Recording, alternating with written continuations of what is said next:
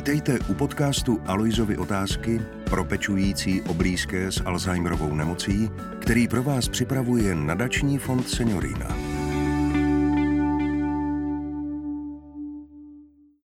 Hezký den, moje jméno je Jarka Švarcbachová a dnes budu klást Aloizovy otázky paní inženýrce Danuši Štajnové, předsedkyni České společnosti pro trénování paměti a mozkový jogging. Vítejte v našem podcastu, Dano. Dobré ráno. Eh, Dano, vy jste ovšem také předsedkyní Krajské rady seniorů hlavního města Prahy, generálním sekretářem EURAC, což je European Federation eh, of Older Persons.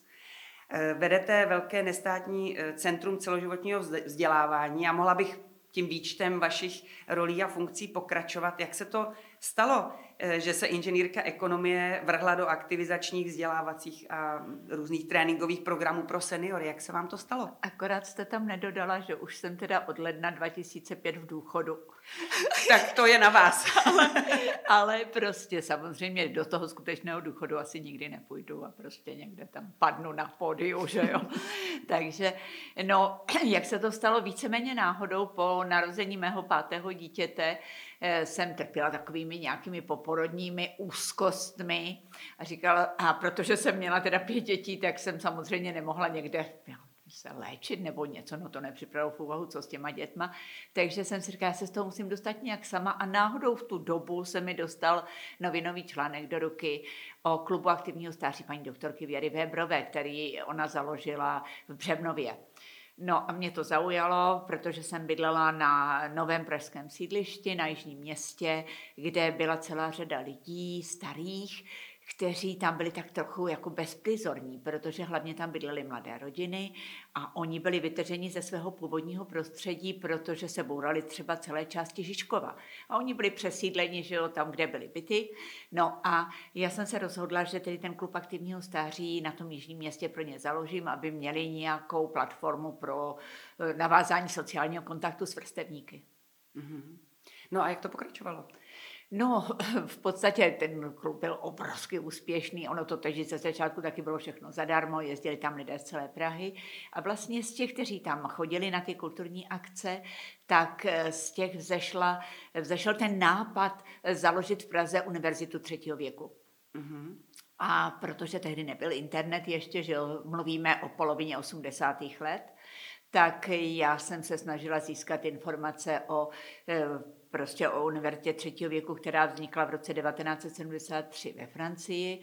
V 75 eh, Halina Schwarz, profesorka Halina Schwarz založila první univerzitu třetího věku v, ve východním bloku a tak já jsem se s ní spojila, ona mě dala nějaké cené rady a já jsem vybavená určitou znalostí, co by to mohlo být a určitou představou, protože už jsem věděla, že z toho klubu aktivního stáří eh, se mi vyplatí, když budu dělat akce na hodně vysoké e, úrovni, jo? Mm-hmm. hodně kvalitní, protože ti lidé budou chodit a budou to oceňovat.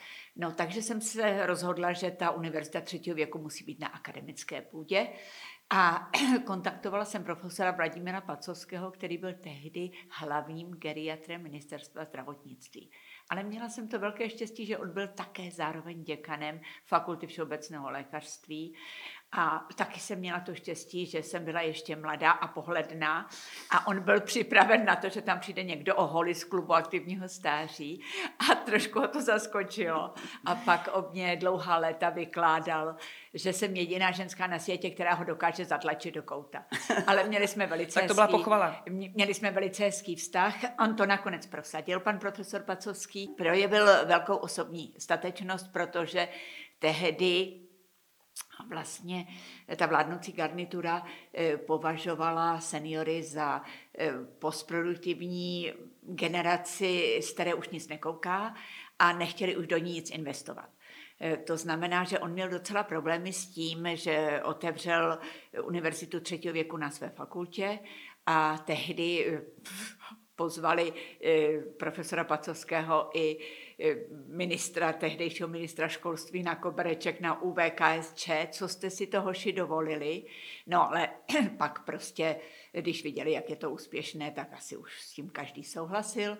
A já jsem se stala organizační pracovnicí na té fakultě všeobecného lékařství a protože eh, profesor Pacovský inicioval vznik takzvaného přípravného kurzu ke studiu na univerzitě třetího věku a pověřil mě jeho vedením a celou organizací, tak já jsem vlastně musela přinutit i děkany ostatních fakult, aby ty obory otevřely, protože my jsme tam vlastně chtěli nabízet eh, takovou jako vlastně eh, širokou škálu oboru, kde by mohli seniori začít studovat.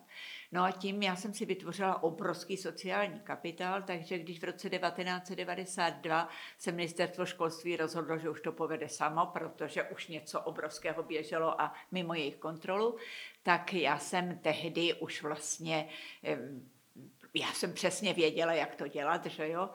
A už jsem také dokončila, v roce 92 jsem dokončila obor vzdělávání dospělých na Filozofické fakultě, ale ne, že by mě tam něco naučili, to spíš se ptali mě, jak je to tedy s tím seniorským vzděláváním ve světě. No a e, v podstatě už jsem v lednu 1993 založila svůj vlastní vzdělávací program, e, takzvanou Univerzitu volného času. Mm-hmm. Jak jste se eh, od eh, tyhle široké škály těch oborů eh, dostala k mozkovému joggingu a co vás inspirovalo vlastně se věnovat téhle úzké hmm. oblasti? No, asi to bylo spojené s tím, že jsem od 91. roku byla členem EURAGu, což je ta European Federation of Older Persons a můj kolega byl ve funkci předsedy sociálního výboru Rady Evropy ve Štrasburku. A bylo to na jaře 1993, kdy mi zavolala a řekla, hele, my jako Rada Evropy organizujeme Evropské sympózium o trénování paměti v Ryšlikonu ve Švýcarsku. Máme na to peníze, můžeme ti zaplatit letenku, ubytování, úplně všechno, nic tě to nebude stát, akorát ten čas, že tam pojedeš. Já jsem říkala, ale já o tom trénování paměti opravdu nic nevím. A on říkal, ale on skoro nikdo v Evropě neboj se toho, bude tam jenom 8 lidí. A opravdu oválný stůl, vlaječky, e, prostě na vládní úrovni všechno. No a vlastně jediný, kdo o tom trénování paměti z těch přítomných něco věděl, byla belgická psycholožka Arleta van Assel. A my jsme spolu seděli při večeři. Jak víte, jak někdy věci závisí na úplné náhodě. A ona se mě zeptala, kdy jsi se narodila. Já jsem říkala 1949. Ona říkala, doufám, že ne v září. Já půjdám samozřejmě, že v září. A ona se na mě tak podívala překvapeně a řekla, ještě řekni, že se narodila 13. Já říkám, no samozřejmě, že 13. My jsme narozené ve stejný den, měsíc a rok. A to rozhodlo o tom, že ona byla vlastně, se cítila povinována jakožto moje dvojče, se cítila povinovaná, aby přijela do Prahy a e, udělala tady první e, kurz pro trenéry paměti v dubnu 1994. Takže my jsme se k trénování paměti dostali v podstatě o desítky let dříve než zbytek světa. Mhm, no tak to mám plně mrazení. To, je, to není náhoda určitě tohleto. E, co ten mozkový jogging vlastně tedy je? No, my jsme tehdy, takhle, my jsme hned nevznikli, že jo, v tom roce 93-94, ta společnost měla nějaký vývoj, my jsme začali spolupracovat také s Německou, s Německým svazem trenérů paměti od roku 96 a v, v březnu 1998 jsme založili Českou společnost pro trénování paměti a mozkový jogging a ve stejnou dobu byly založeny ještě dvě společnosti pro trénování paměti, jedna v Rakousku a jedna ve Švýcarsku. Takže to bylo to, co vzniklo po těch Němcích, kteří to založili v roce 1987.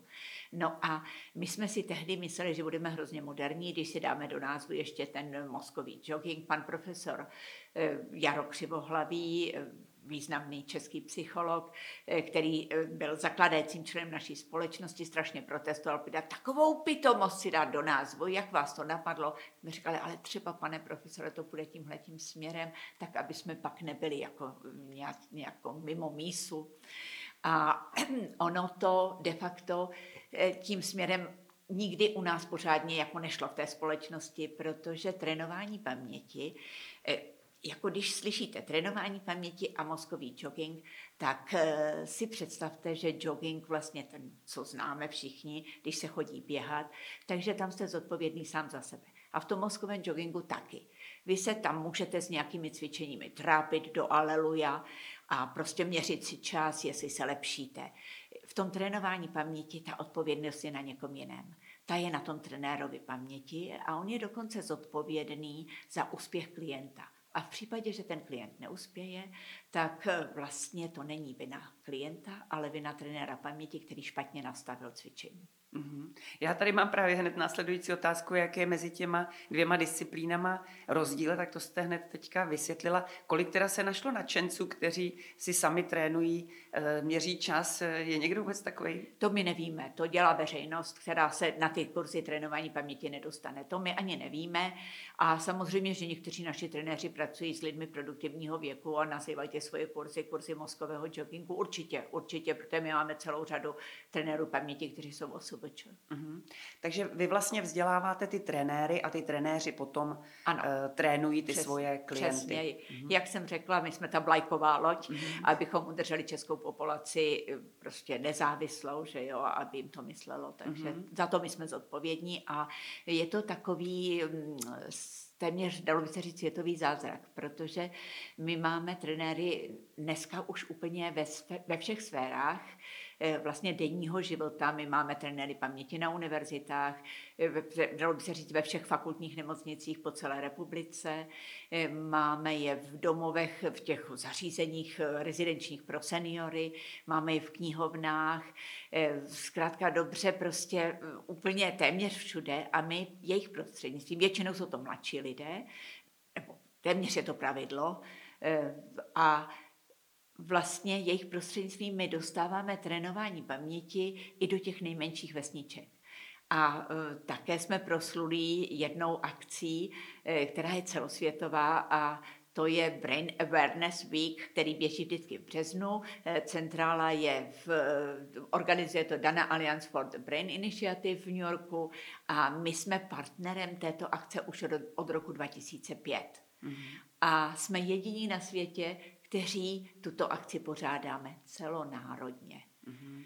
Jo, to nikdo jiný nedělá a my vlastně jsme měli, ještě v době předcovidové jsme měli víc než 400 eh, přednášek během toho jednoho týdne a všechny se musí dělat zdarma. Eh, máte spočítaný, Dano, kolik jste už eh, vozovkách vychovali nebo vycvičili trenérů paměti? Asi 2100. Mm-hmm. To je dost, zvlášť, že jsou teda v různých oborech a dál pokračují a, a pracují. Ne všichni, ne všichni samozřejmě, někteří pak jdou do důchodu a rozhodnou se, že už to dělat nebudou, někteří odpadnou hned. Jo, velké nadšení udělat si kurz a pak už se k tomu nevrátí, ale naštěstí v každém kurzu eh, dostatečné množství nebo dostatečný počet nových trenérů se náležitě infikuje mhm. A začnou pro trénování paměti hořet. A jenom ten, kdo hoří, může dál zapalovat, že jo. Vy jste zmínila, že, eh, že se vyskytují trenéři paměti taky v různých eh, zařízeních sociálních služeb, eh, což nás tady jako nadační fond Seniorína zajímá. My se specializujeme na skupinu seniorů nebo lidí, kteří mají Alzheimerovu nemoc nebo nějaký typ demence. A tak se chci zeptat, jestli jde přizpůsobit ten trénink paměti, případně ten mozkový jogging i osobám v různých stádiích eh, demence a jak, jestli má smysl trénovat. Mozkový jogging určitě ne, to jsme řekli, že to je takové to, jak se trápíme sami, že jo, a chceme dosahovat co nejvyšších výkonů, ale trénování paměti rozhodně, protože ten náš kurz je postavený tak, že vlastně polovina kurzu je věnována zdravé populaci a ta druhá polovina kurzu, jak pracovat s lidmi s mírným kognitivním zhoršením, eh, případně eh, s osobami s demencí. Takže vlastně oni jsou vybaveni úplně pro všechno a oni musí být takový trenéři prostě použitelní pro celou širokou prostě škálu populace. Takže samozřejmě, že oni to umí a také každý rok školíme trenéry paměti pro právě ta rezidenční zařízení seniorská a je zajímavé to, že když už si jednou eh, to zařízení skutečně vyškolí trenéra paměti a má profesionálního trenéra paměti, tak už bez něj nemohou být, protože ona se úplně mění atmosféra v tom zařízení. Mm-hmm. Protože oni, ti naši trenéři paměti, jsou vlastně připravováni k tomu, aby dovedli klienta k tomu pocitu vítězství. Mm-hmm. A to je strašně důležité. A oni to musí dokázat i u těch lidí, kteří trpí už demencí. Mm-hmm. Já tady právě mám hned uh, následující otázku, která s tím souvisí, jestli vlastně uh, to trénování paměti, a vy mi na to už odpovídáte, nebo mozkový jogging může podpořit emocionální a psychickou pohodu v podstatě kohokoliv. Jo? Jaký vliv to má na, na, na ty lidi, nejen s demencí? Možná vás bude zajímat to, že my nedoporučujeme našim trenérům paměti, a jsou to mnohdy lékaři nebo psychologové, že jo, kteří jsou zvyklí prostě v rámci své profese testovat ty lidi. A my jim nedoporučujeme, aby to dělali z toho důvodu, že oni v okamžiku, kdy vědí přesně, znají to skóre, kolik v, v kterém testu eh, prostě ten, jak uspěje ten člověk, tak oni, když už si ho zařadí do nějaké skupiny, tak oni potom vlastně už neskusí nic víc. Takže my jim naopak do, doporučujeme, aby se chovali trochu racionálně a zkoušeli víc, než by, když by přesně věděli, mhm. kam ten člověk je zařazený, než by zkusili. A překvapivě mnohdy eh, vlastně eh, zažijí obrovská překvapení, protože protože ti lidé jsou vlastně schopni eh, výkonů, o kterých jsme vlastně se nám ani nesnělo, mnohdy. Jo, ale protože vlastně se říká, že neexistuje na světě dva identické případy Alzheimerovy nemoci, ona to totiž taky víte eh, sama asi nejlépe, že to není jedna nemoc, ale že je to nějakých 100 nuancí, že schovaných pod tady ten název, tak eh, vlastně eh, my jsme schopni najednou prostě je dovést opravdu tedy k tomu pocitu, jako vlastně, že si uvědomí, že ještě mohou něco že ještě jsou schopni něco dokázat, že jsou ohromeni sami sebou a mají ten nádherný pocit prostě, že ještě nějaký potenciál Přesně mají. Že ještě a k tomu my ty trenéry vedeme. Oni vlastně, ona je to já musím ještě doplnit, pan profesor Jaro Křivohlavý, který byl zakladatelem české pozitivní psychologie, tak ten tvrdil, že ho k tomu vlastně tak trošku přivedlo to trénování paměti, protože eh, to nazýval, že je to aplikace pozitivní psychologie v praxi protože u nás je to vlastně nesmírně pozitivně eh, vlastně orientované a snažíme se vždycky eh, těm lidem dokázat, že ještě nějaký potenciál mají. Bez ohledu na to, zda je to zdravá populace nebo zda už jsou to mhm. lidé, kteří trpí demencí. Mhm. Je to, jak jste říkala, že vlastně teda zodpovídá eh, za ten úspěch, ten trenér nastaví vlastně to cvičení tak, aby uspěl každý jestli tomu správně Aby rozumím. uspěl jako individu. In, ano, jo, jo, jo tak mm-hmm. jsem to myslela. Protože ono často to je i v běžném životě, že my si ty hranice někdy stavíme sami a pak je nepřekonáme jenom proto, že jsme si je tam nastavili. Takže když je posuneme dál, tak pak eh, jsme, tak. můžeme být mile překvapeni. Přesně tak. Perfektní. Eh, vy jste, eh, říkala jste, založila vzdělávací centrum, centrum vzdělávání celoživotního. Jak se liší od těch, od té klasické univerzity třetího věku. No. Čem je rozdíl? Vzhledem k tomu, že jsem stála u zrodu univerzity třetího věku a že jsem víceméně eh, v té Praze pět let, eh, vlastně všechny ty, všechny ty obory, které byly otevřené na těch fakultách, tak ty vznikly z mé iniciativy, tak eh, samozřejmě jsem chtěla nabídnout něco jiného, aby se to lišilo. Eh, takže eh, to Centrum celoživotního vzdělávání je mezigenerační, ale musím říct, že během těch let to sklouzlo spíš do seniorského vzdělávání, než do toho mezigeneračního. Ne, že bychom tam neměli invalidní důchodce mladší, máme, ale není to úplně pravidlem. No a v podstatě já tam dávám šanci seniorům, aby pokud jsou ochotní a připravení, tak aby ještě vlastně se podělili o svůj existující potenciál, mentální a fyzický, se svými kolegy, se svými spolustudenty, spolužáky by se dalo říct.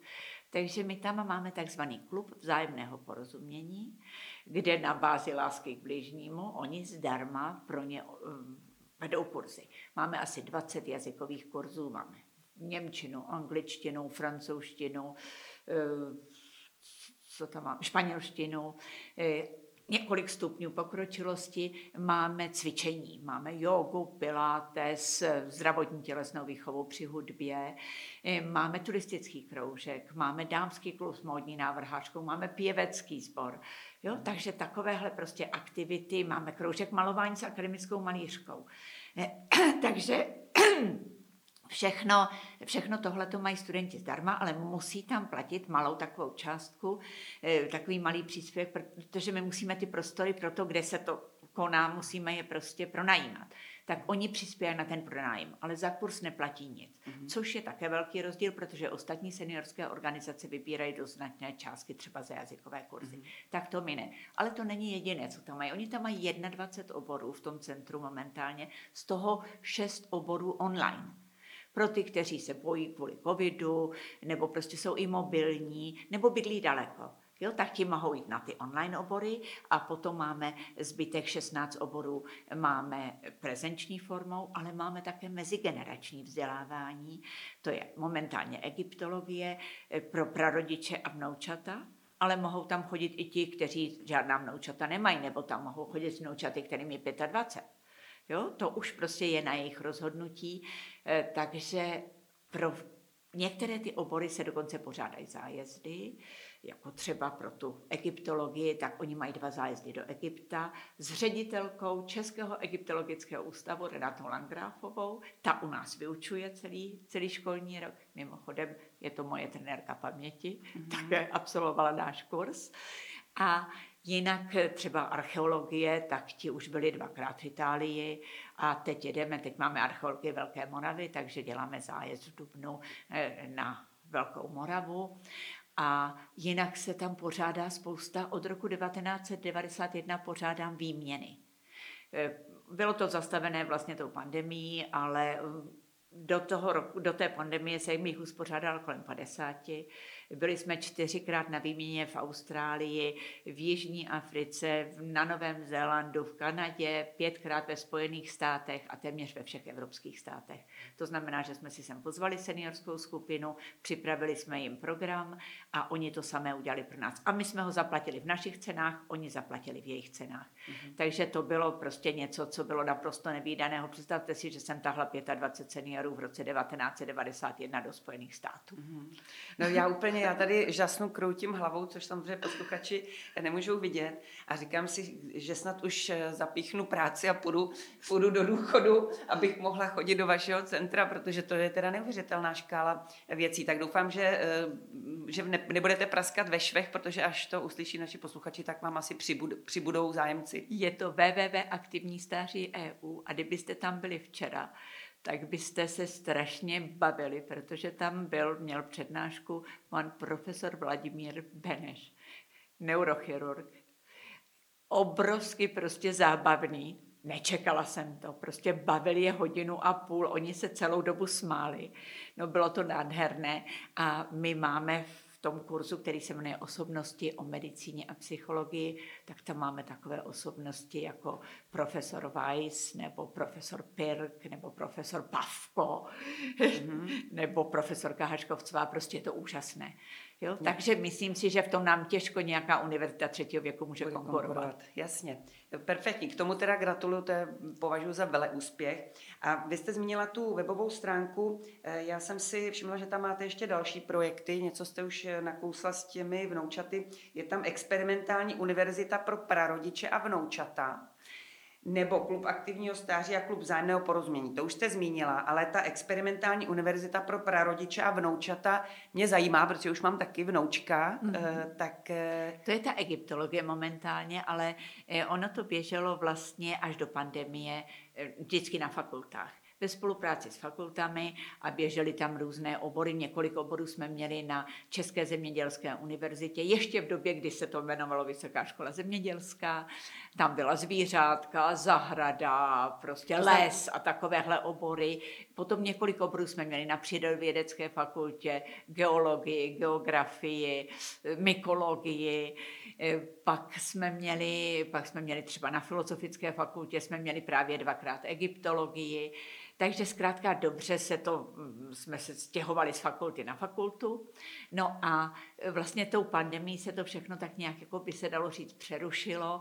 A já jsem už předtím několik let uvažovala o tom, zda bychom se nedostali do Národního muzea a že to Národní muzeum vlastně by mohlo nabídnout nejen přednášky, ale vlastně i, že bychom se mohli na něco podívat v reálu, na ty sbírky, podařit zase. Národní muzeum ještě šlo do přestavby navíc, že jo, takže to byl problém, ale podařilo se nám to a jeden rok jsme respektive jeden rok. Byli jsme tam asi tři roky, ale z toho dva roky byla pandemie, takže se to vždycky přeložilo na další rok. No a e, v podstatě potom eh, jsme došli k závěru, že je to pro ně velká zátěž, protože museli školy nám chodit jednou měsíčně v sobotu a oni chudáci nevědí, na co, skočit, na co skočit dříve, protože mají spoustu vzdělávacích akcí pro různé věkové kategorie, takže jsme se dohodli, že už je dále nebudeme zatěžovat a že vlastně i ten, to mezigenerační vzdělávání bude úzkou součástí Centra celoživotního vzdělávání a e, vlastně běží to v rámci, e, v rámci našeho vzdělávání mezigenerační egyptologie, kde mám studenty, ale skutečně od 6 e, do 91. Mm-hmm. Perfekt. Takže oni jsou v té smíšené skupině a může přijít prostě babička s vnukem nebo děda? Děláme letní tábory pravidelně každý rok. Jeden letní tábor jsem pro ně dělala dokonce ve Spojených státech, dva jsme dělali v Itálii a e, letos. A jinak prostě teď jsme teď po té, během té pandemie jsme se snažili, e, vlast, jo, vlastně během té pandemie jsme jednou byli také v Římě, protože jsme měli antiku. Mm-hmm. Jak se žilo v antice a vždycky jsme měli jeden den ve městě v Římě a jeden den jsme měli v Ostii u moře. Bylo to nádherné. A to bylo v době pandemické, kdy se báli prostě i třeba ty rodiče, ta vnoučata pustit, ale ti, kteří tam tehdy byli, tak byli absolutně nadšení. Mm-hmm. No a jinak jsme byli prostě v českém ráji a v, čes, v českém Eh, v, Českém středohoří a v Českém Švýcarsku jsme měli tábory. A teď a... tam nějaká nabídka vysí, aby jsme no, lákali taky dopředu? No jasně, že jo, jedeme, budeme mít letní tábor na Šumavě. Mm-hmm, výborně, tak mm. doporučuji všem posluchačům, aby vaše stránky eh, navštívili. Já bych se zase trošku ještě vrátila k té mm-hmm. naší cílové skupině a k té paměti nebo k tomu trénování. Co byste doporučila pečujícím Eh, o blízké s demencí, jestli by se třeba jim taky mohlo hodit stát se trenérem nebo eh, eh, Abych vám pravdu řekla, tak já se s pečujícími setkávám pouze s těmi, kteří opravdu to chtějí uchopit pevně do rukou a něco pro svého bližního udělat a stávají se kvůli tomu trenéry paměti, ale mají jenom ten soukromý zájem, aby se mohli postarat o svého rodinného příslušníka. A každý rok se nám do kurzu, protože ten kurz běží jenom jednou za rok vždycky v lednu. Každý rok se přihlásí možná takových pět lidí, kteří to dělají kvůli svým rodinným příslušníkům, chtějí se to naučit, ale nevylučují, že třeba do budoucna budou vést i kurzy pro veřejnost. Mm-hmm. Že pak to rozšíří i na mm-hmm. další. Mm-hmm.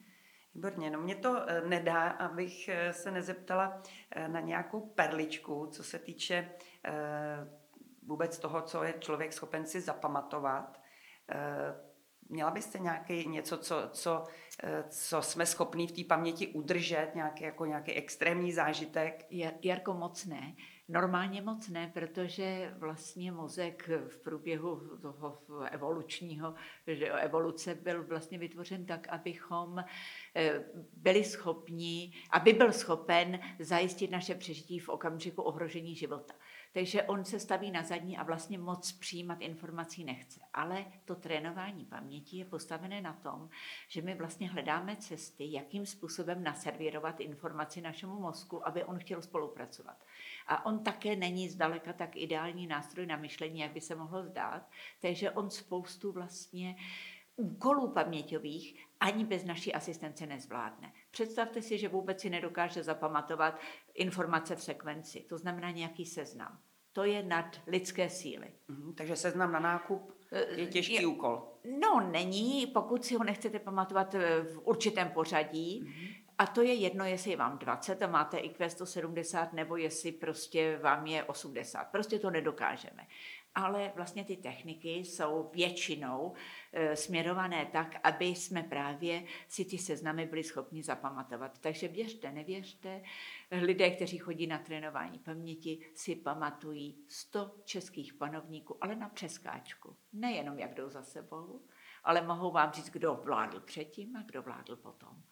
100, pír, 100 čísel od pí, 30 soch na Karlově mostě, tamhle 12 apoštolů na staroměstské radnici, prostě prakticky cokoliv si vymyslíte. My třeba ti kurci si sami volí potom už, co chtějí dělat, eh, takže jsme se rozhodli, že budeme aktualizovat politickou mapu světa, protože vypadá jinak, než v době, kdy chodili do školy. Takže prostě za takovou hodinu a půl se můžete naučit 50 států Americké unie, včetně hlavních měst. Mm-hmm. A eh, prostě když už teda, eh, jako už jsme to měli celé zvládnuté, tak jsme šli k takové zvrácenosti, jako učit se vlajky bez obrázků.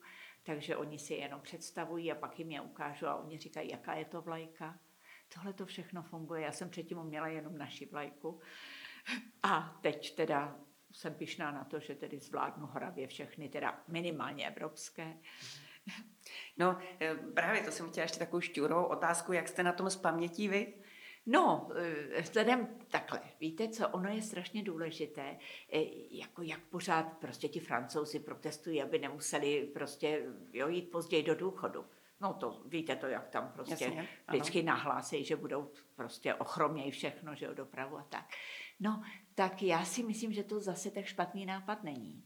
Samozřejmě musíme vyloučit nějaké eh, fyzicky namáhavé profese, kdy už to potom člověk ve vyšším věku nezvládne, ale eh, pokud se jedná o nějaký mentální výkon, tak tam já to vidím jako pozitivní prostě faktor, eh, to delší prostě setrvání v profesi, protože ti lidé vlastně nemohou tolik vlastně si pohovět, že jo? oni pořád musí jako něco řešit a to je dobře protože my, když udržujeme mozek aktivní, tak vlastně stárneme daleko pomaleji, než když mm, prostě už, jako si říkáme, už nic nemusíme. Pan doktor Honzák, nevím, jestli jste ho měla tadyhle. Ještě ne. Jo, tak pan doktor Honzák měl u nás takovou krásnou přednášku, která se nazývala Čím, chytrej, čím chytřejší telefon, tím hloupější mozek. Jo, a to je prostě, my doplácíme mnohdy dneska eh, na ty digitální technologie, které jsou eh, tak jako pokročilé, že už nás moc nenutí, abychom si něco pamatovali, eh, protože my se na ně nás. prostě, ano, mhm. spoleháme se na ně. No a ta vaše paměť? No, vzhledem tomu, že teda vedu tolik organizací, jak vidíte, a teď připravuji, protože máme to 25. výročí České společnosti pro trénování paměti, tak připravuji obrovské oslavy, o tom bych se mohla zmínit, protože to bude zajímavé i pro ty vaše pečující. Mm-hmm protože my máme, eh, jednu máme mezinárodní konferenci, která bude jenom v angličtině a tu děláme ve spolupráci s Fakultou biomedicínského inženýrství ČVUT, ta se koná na ČVUT. A pak tedy další oslava, že jo, koncert v Betlemské kapli. Potom máme české, českou společnost pro trénování paměti a to bude o tom, jak to bylo na začátku, co je teď a co bude do budoucna. Jo, to máme v Lichtensteinském paláci, taky s koncertem. No a potom jsme chtěli vlastně dát dárek eh, nejen našim členům, ale také odborné i laické veřejnosti. A poprvé vůbec za těch 25 let existence pořádáme v rámci Národního týdne trénování paměti celodenní seminář od 9 do půl páté, kognitivní trénink pro osoby s mírným kognitivním zhoršením. Výborně. To by se mohlo našim posluchačům ano, hodit. Bude to 13. března, bude to na domovině, veřejnost se nemusí ani předem registrovat, protože ti mají vstup volný, my máme pětistovkový sál, předpokládám, že se tam vejdou. Momentálně je přihlášených asi 200 našich členů, ti se musí přihlásit a e, prostě bude to otevřené i pro veřejnost a myslím si, že to bude velice užitečné a dokonce ta, která stala u vzniku českého trénování paměti, belgická psycholožka Adleta Van Assel, povede první část tady toho semináře. Super, tak a to dru... snad já tam vyrazím osobně. No a druhou část povede paní doktorka Mária Čundelníková z Bratislavy, která tam vede eh, Centrum Memory a ona je profesí léčebný pedagog a má připravenou celou řadu konkrétních cvičení, která mohou eh, ti pečující potom použít pro své rodinné příslušníky. No výborně, já bych eh, tohle považovala za perfektní eh, závěr, taková upoutávka na, na to, že se ještě brzy uvidíme. Já vám chci moc poděkovat, Dano, za vaše odpovědi na moje Aloizovy otázky a přeju vám, ať vám funguje paměť a vzkvétá vaše, všechny vaše organizace až do stovky. No a já vám přeji, ať eh, vlastně vaše, eh, že jo, vaše myšlenka, kterou vy jste, s kterou vy jste přišla, ať vám zkvétá eh, Centrum Seniorina, fond, ať děláte spoustu takovýchhle nádherných a užitečných akcí, jako jsme teď spolu právě zrealizovali a ať se vám do budoucna daří a ať nemáte nikdy pocit vyhoření, ať máte pocit, že vás to pořád uspokojuje a naplňuje. Moc děkuji, Dano. Naschledanou. Naschledanou. Pečující mohou využít také odlehčovací službu Centrum Seniorína nebo se setkat s odborníky v Alzheimer Café. Pomáháme lidem s Alzheimerovou nemocí a jejich rodinám prožít ještě radostný čas.